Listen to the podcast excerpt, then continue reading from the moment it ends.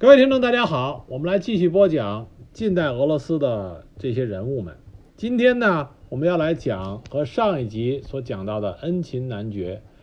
同样是远东白卫军的重要领导人。这个人就是谢苗诺夫，他的全名是格里高里·米哈拉伊洛维奇啊，谢苗诺夫。为什么会来讲谢苗诺夫呢？因为谢苗诺夫首先他是远东西伯利亚这边。啊，一直到海参崴这边，白卫军重要的军事领导人啊，这是一个。第二个，谢苗诺夫这个人和我们中国有着密切的关系。我们都知道，在奉系军阀有白俄的军队，尤其是张宗昌，他有一个专属的，在他直接指挥下的啊白俄的这个武装部队，而这个白俄武装部队的军事首领就是这个谢苗诺夫，而且谢苗诺夫他为了打败红色苏维埃，和日本人勾结在了一起。在他和日本人的谋划中，啊，中国的东北也是在他们的全盘计划之中，所以他和中国啊，尤其是东北的形势有着密切的关系。这是为什么我们会来给大家讲一下谢苗诺夫，啊，在很多关于那个大时代东北的一些传记、回忆录啊，甚至小说中，都会提到谢苗诺夫这个人物。谢苗诺夫他是出身于哥萨克世家，他出身是哥萨克，因此他的血管里就流动着啊勇猛善战的血液。但他这个哥萨克和我们之前提到过的顿河哥萨克不太一样，他出身是贝加尔湖啊贝加尔区域哥萨克。那么从小呢，他就精通蒙古语啊和哥萨克语。在军校毕业之后，一九一一年，他就被派往到外蒙古的军事地形小组工作，对外蒙古的地形进入进行实地的测量、绘制地图。因此，他和蒙古人建立了良好的关系，并且为蒙古人翻译翻译了俄罗斯骑兵部队的守则。在外蒙古脱离满清帝国，寻求。自主独立的这个过程中，谢苗诺夫是花了大力气，这为他后来进行外蒙古的分裂独立运动啊打下了基础。一九一一年到一九一二年，他被调到贝加尔湖炮台，之后他又被调到第一赤塔团啊，赤塔是贝加尔湖地域的一个地名。在一九一三年。他换防到了阿穆尔州地区，这里他认识了两个重要的人物，一个就是我们之前谈到的恩琴男爵，另外一个就是弗兰格尔男爵。上一集我们说过，恩琴的性格是非常各色的，但是谢苗诺夫确实能跟恩琴两个人关系很好。一战爆发之后，谢苗诺夫冲在了最前线。他主要在战争的头几个月在华沙附近作战。有一次，他的部队遭到同盟国军队的伏击，他所在部队的团旗被人家给夺去了啊，被人夺去了。那么谢马沃夫谢马诺夫率领自己团其他的成员勇猛反击，最终重新将自己的团旗夺回。还拯救了被敌人俘虏的后勤辎重车队，因为他作战勇敢，他被授予了圣乔治勋章。一九一六年，他再次被授予圣乔治武器勋章，是因为他作为哥萨克巡逻队的首领，是第一个冲进被德国人占领的马拉瓦市，啊，立下战功。一九一五年起，他在男爵弗兰克尔男爵。啊的身边担任团副官，指挥尼布楚哥萨克团。弗兰克尔男爵后来在他的回忆录回忆录里啊，对谢苗诺夫有过一个评论。他说：“谢苗诺夫是一个自然的啊，就是天生的贝加尔哥萨克人，矮胖的，有着黑黑的头发。他具有哥萨克人的所有特点，并且是一个出色的战士，勇敢。他在哥萨克人和军官中大获欢迎，但是。”谢苗诺夫，他因为受的教育程度并不高，因此呢，他的视野比较狭窄。打战虽然打仗虽然勇猛，但是缺乏谋略，甚至没有战略眼光啊！这都是弗兰格尔对他的评论。弗兰格尔后来记录里记录里最后一个评语就说：“他说，我不法我不能理解为什么在后来的内战中，谢苗诺夫会成为一个重要的指挥官。也就是在弗兰格尔男爵的眼里边啊，谢苗诺夫只是一员战将，却不能成为一个领导人。”到了十月革命的时候，谢苗诺夫正在处于啊贝加尔湖地区，贝加尔地区。他所呃他所管辖的部队是以哥萨克为主，但是其中还有蒙古人和这个俄罗斯人，甚至还有中国人。中国人人数比较少。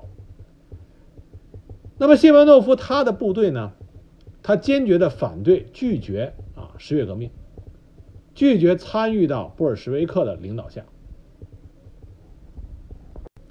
他的这种坚定的反布尔什维克立场，就使得位于赤塔的布尔什维克决定要逮捕他。可是谢苗诺夫却先下手为强，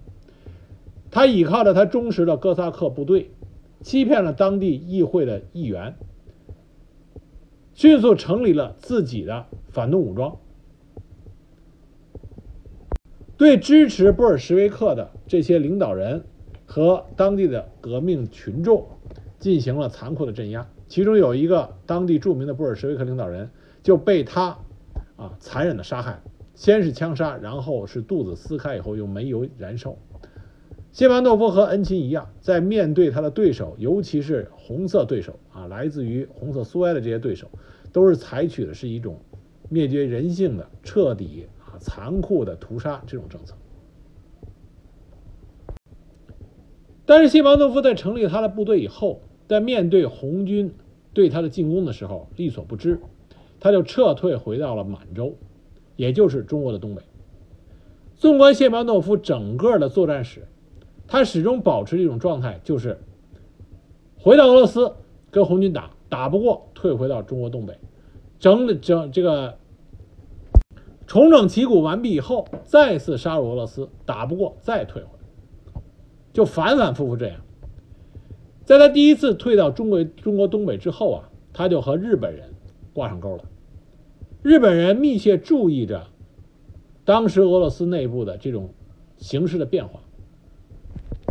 日本在东北的特务机关早就摸清了白俄的心理。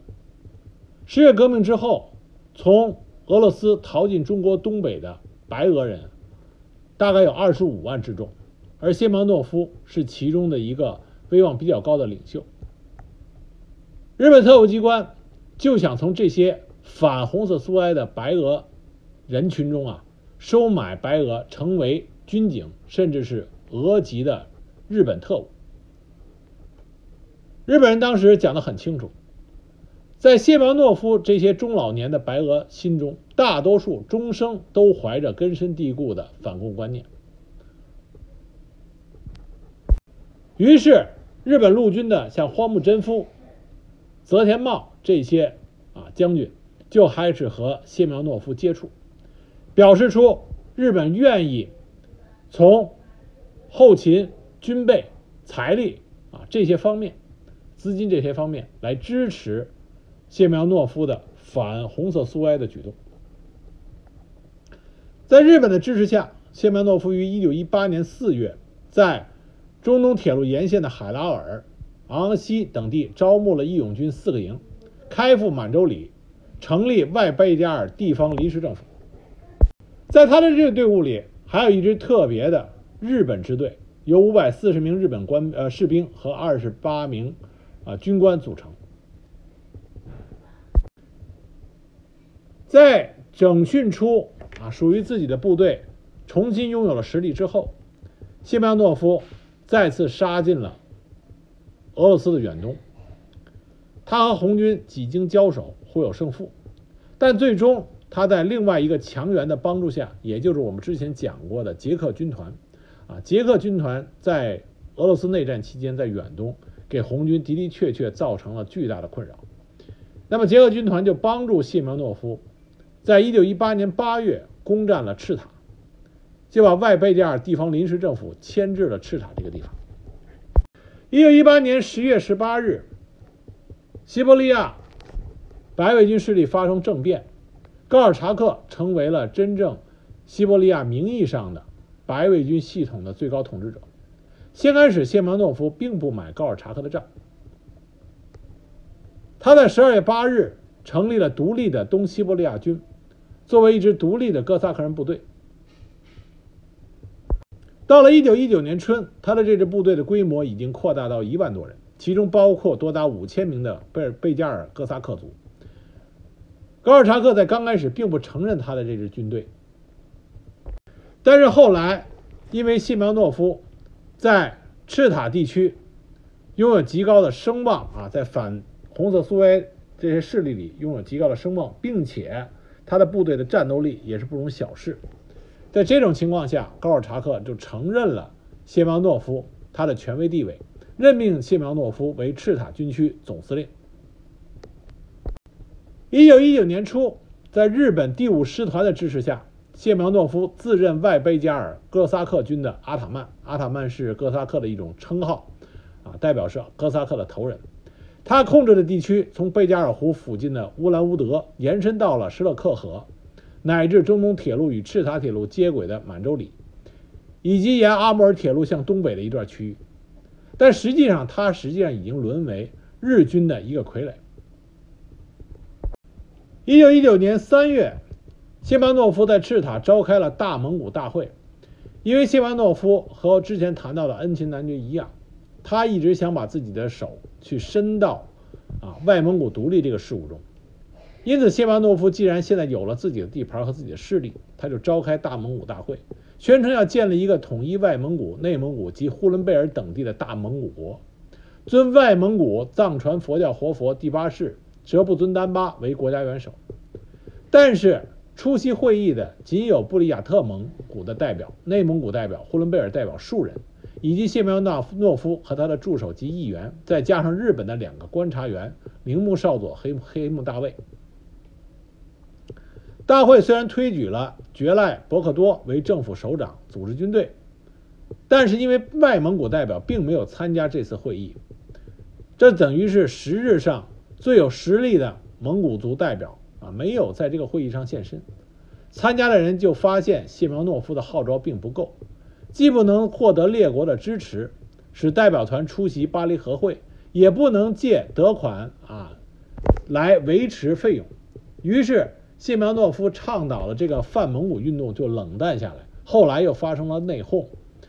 觉赖伯克多这个被选举出来的政府首长就被谢苗诺夫杀死。这个戏剧性的泛蒙古运动就被就宣告瓦解了。就在泛蒙古运动这场闹剧刚刚瓦解不久，苏联红军就对高尔察克进行了凌厉的反击。高尔察克在一九一九年底被捷克军团和法国的军队一起就给交给了红色苏埃，次年被红色苏埃处决。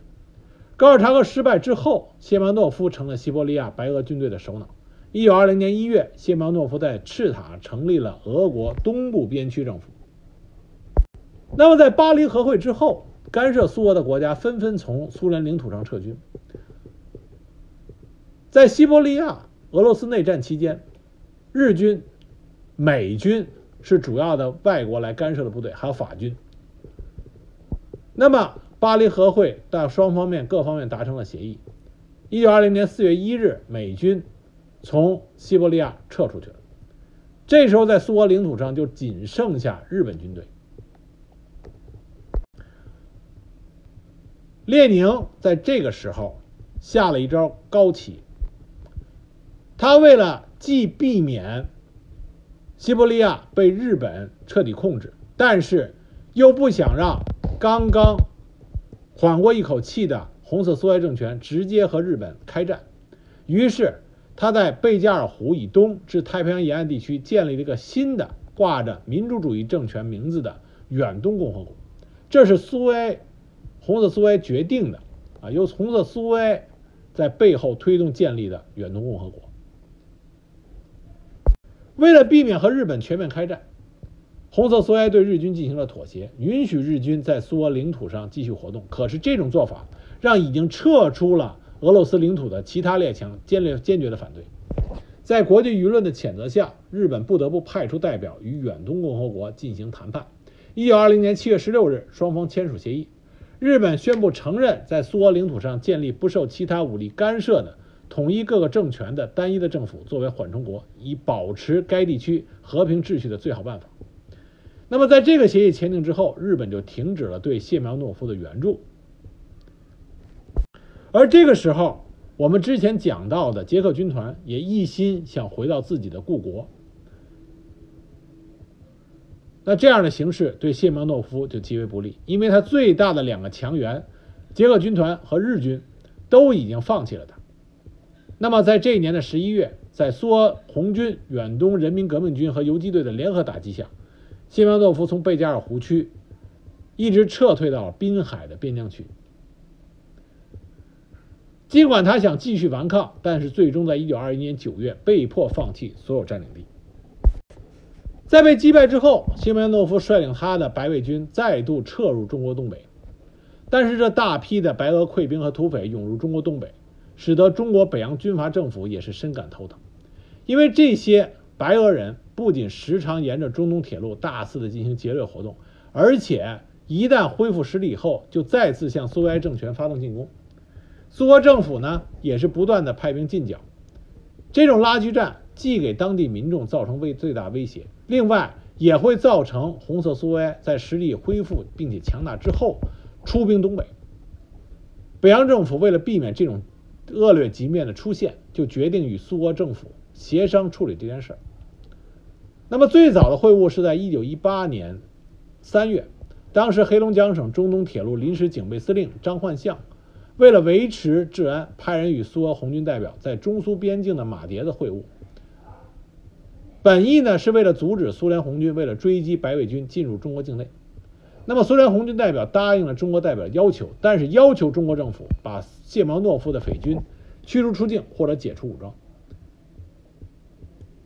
后来，张焕相又派人到满洲里，与苏俄红军代表几经磋商，达成口头协议，规定苏俄红军不侵犯中国边境，中国军队不赞助白俄匪军，也就是谢苗诺夫的部队。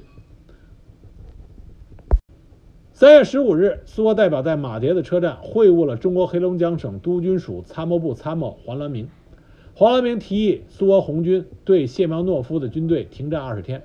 中国方面许诺了三个条件：一、不放谢苗诺夫分子进入苏俄境内；二、恢复中东铁路客运；三、谢苗诺夫不干预陆务，恢复电信。可是当时呢，北洋军阀政府并没有遵守诺言，因为本质上他们是担心十月革命会影响到中国，于是下令封锁了满洲里、爱辉、绥芬河、东宁、虎林、图们江等地的国境，关闭了中俄交通。那么，一九一八年四月份，在马迭子，苏方代表对中方提出了抗议，说中国许诺的三条都没有实施。中国代表黄兰明觉得问题严重，就赶忙解释。说，虽然我们持中立态度，但是不能让苏维埃军队进入中国境内，因为一旦谢苗诺夫分子与苏维埃军队发生冲突，必将殃及我们的百姓。一九一八年五月底，苏俄中央指示外交人民委员戚切林向北洋政府发出照会，要求北京政府对谢苗诺夫的匪帮采取断然措施，制止他们的活动，并请求北洋政府同意苏维埃军队在中国境内与中国正规军共同剿匪。那么这段期间呢，谢苗诺夫所率领的白匪军在中俄边境的活动也是日益猖狂，不断的袭击苏俄红军和地方政权。一旦遭到反击，就退到中国境内。他们和奉系进行勾结，势力也日益强大。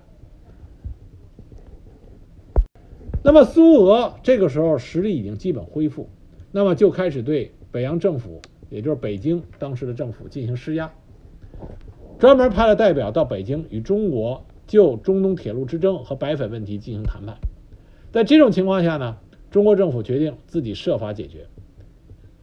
避免给苏俄红军进入东北造成这个合理的理由。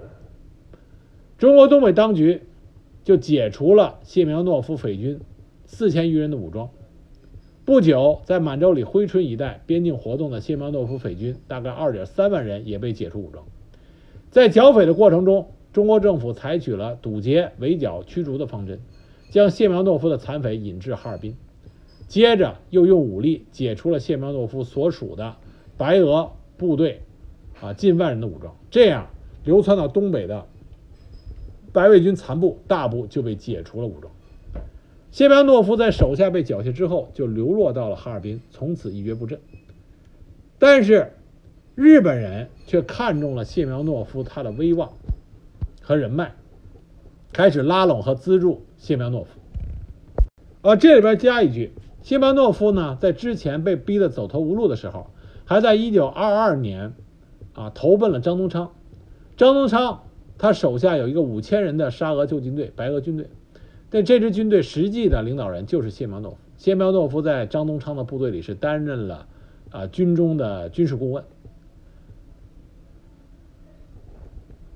但是很快，谢苗诺夫呢就不愿意去替张宗昌在中国啊打内战。他在1923年6月28日化妆潜回到了哈尔滨，召开秘密会议，妄图恢复势力。从这个时候开始，谢苗诺夫就和日本的特务机关搅在了一起。日本特务机关大连支部奉命照料谢苗诺夫，每个月从秘密工作费中支付一千日元给他作为生活费。日本的满铁公司还给他一些津贴。一九二五年的时候，谢苗诺夫去天津张园与废帝溥仪接触，两个人各有所趋，一拍即合。后来溥仪还为他专设了一个银行账户，以供谢苗诺夫随时支取。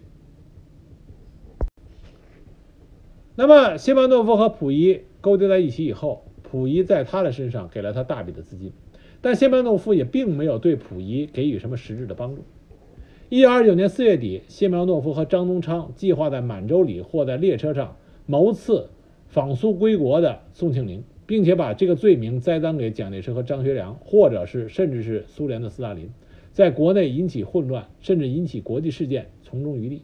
但是最后没有得到成功。一九三四年开始，谢苗诺夫参加了满洲国俄罗斯移民局新移民局啊这个活动。实际上，这个是日本所设立的一个中心，专门训练白俄啊人群中进行情报工作和破坏活动的这些团体。经过训练之后，将这些人派到苏联境内。当时，这个相当于为日本人效力的俄奸的组织。有五个部门，啊，新闻和教育、军事训练、情报和反情报、供应和慈善。每个部门都设有一名日本顾问，而顾问的最高领导人是日本军事使团团长大冈纲之。在这里接受训练的白俄人都受到了系统的特工训练。那么这段时间呢，谢巴诺夫居住的地方呢是在大连的夏家河。到了一九四五年八月八日，苏联出兵中国东北。谢苗诺夫听到这个消息以后，主动要求率领白卫军配合日军与东北民主联军作战。可是还没等他率领自己的部署出征，就传来了日本投降的消息。当时谢苗诺夫就方寸大乱，准备逃往山东。动身之前，他用日本特务机关发给他的短波收音机听到一则消息，说东北。也就是关东将由美英苏中四国共同管理。他对美英两国插手中国东北事务极感兴趣，决定投靠美英，试图东山再起。于是他就没有向山东出逃，而是在大连等待出头的机会。可是没有想到的是，东北完全由苏联控制。一九四五年八月中下旬，苏联红军打听到了谢苗诺夫的动向。从苏联特工和俄侨的口中得知，谢苗诺夫就住在夏家河子，立即派苏联红军赶赴谢苗诺夫的住宅，逮捕了谢苗诺夫和日军旅大地区警备司令官柳田元三中将，将他们扣押在原来日本大连特务机关所在地。那么，得到谢苗诺夫被抓捕的消息之后，马里诺夫斯基元帅，啊，也就是率领苏联红军啊进入东北的这个马帅，啊，他把。抓获谢苗诺夫视为进军中国东北的一大收获，马上以最快速度上报给了莫斯科。一九四五年九月十日，莫斯科命令马里诺夫斯基元帅用飞机将谢苗诺夫和柳田元三等人押赴莫斯科。一九四六年八月二十六日至三十日，苏联在莫斯科对投靠日本特务机关进行反苏活动的白军将领进行公开审判，由苏联最高法院军事法庭出面审理。莫斯科电台向全世界广播，被告包括谢苗诺夫、巴克谢耶夫。弗拉谢夫斯基等八名白卫军将领，当时对他们的控诉书里边，苏联检察官引用了高尔基的名言，啊，这个名言就这么说的：说叛徒是阶级国家特有的、令人憎恶的产物，不能与任何人加以比较。叛徒是最无耻的人。在这种强烈的控诉下，最终判决谢苗诺夫因犯有反苏叛乱、对苏联搞间谍活动。准备反苏战争、宣传煽动反苏等罪行，被判处了绞刑，啊，终结了他的一生。在俄罗斯的历史学家们的评论里边，谢苗诺夫啊有很多啊经典的点评，啊，有人说谢苗诺夫他是一个没有明确政治信念的人，是一个有冒险精神的政治梦想家，但绝不是一个真正的政治人物。这一语就点破了谢苗诺夫他的本质。他有了幻想，但绝对不是理想。他没有一个明确的政治目标，因此，他本人乃至他的手下都没有一个坚定的战斗目的。这样的部队是不可能完成对红色苏维埃的逆袭的。而他与日本人勾结，出卖俄罗斯的利益，这是最不能令最不能令俄罗斯对他进行谅解。啊，任何理由都不能成为你勾结。外国谋取自己故国利益的借口，所以谢苗诺夫在俄罗斯内战期间的所有白卫军将领里边，他的评价啊也是最差的一个。这一集我们给大家介绍了这位白卫军啊另外一个重要的将领，也是在远东啊比较出名的白卫军将领谢苗诺夫，他和奉系军阀和中国东北有着很深的关系。但是他和日本人的勾结，使他最终落到了以俄奸的罪名被绞死的啊这个悲惨下场。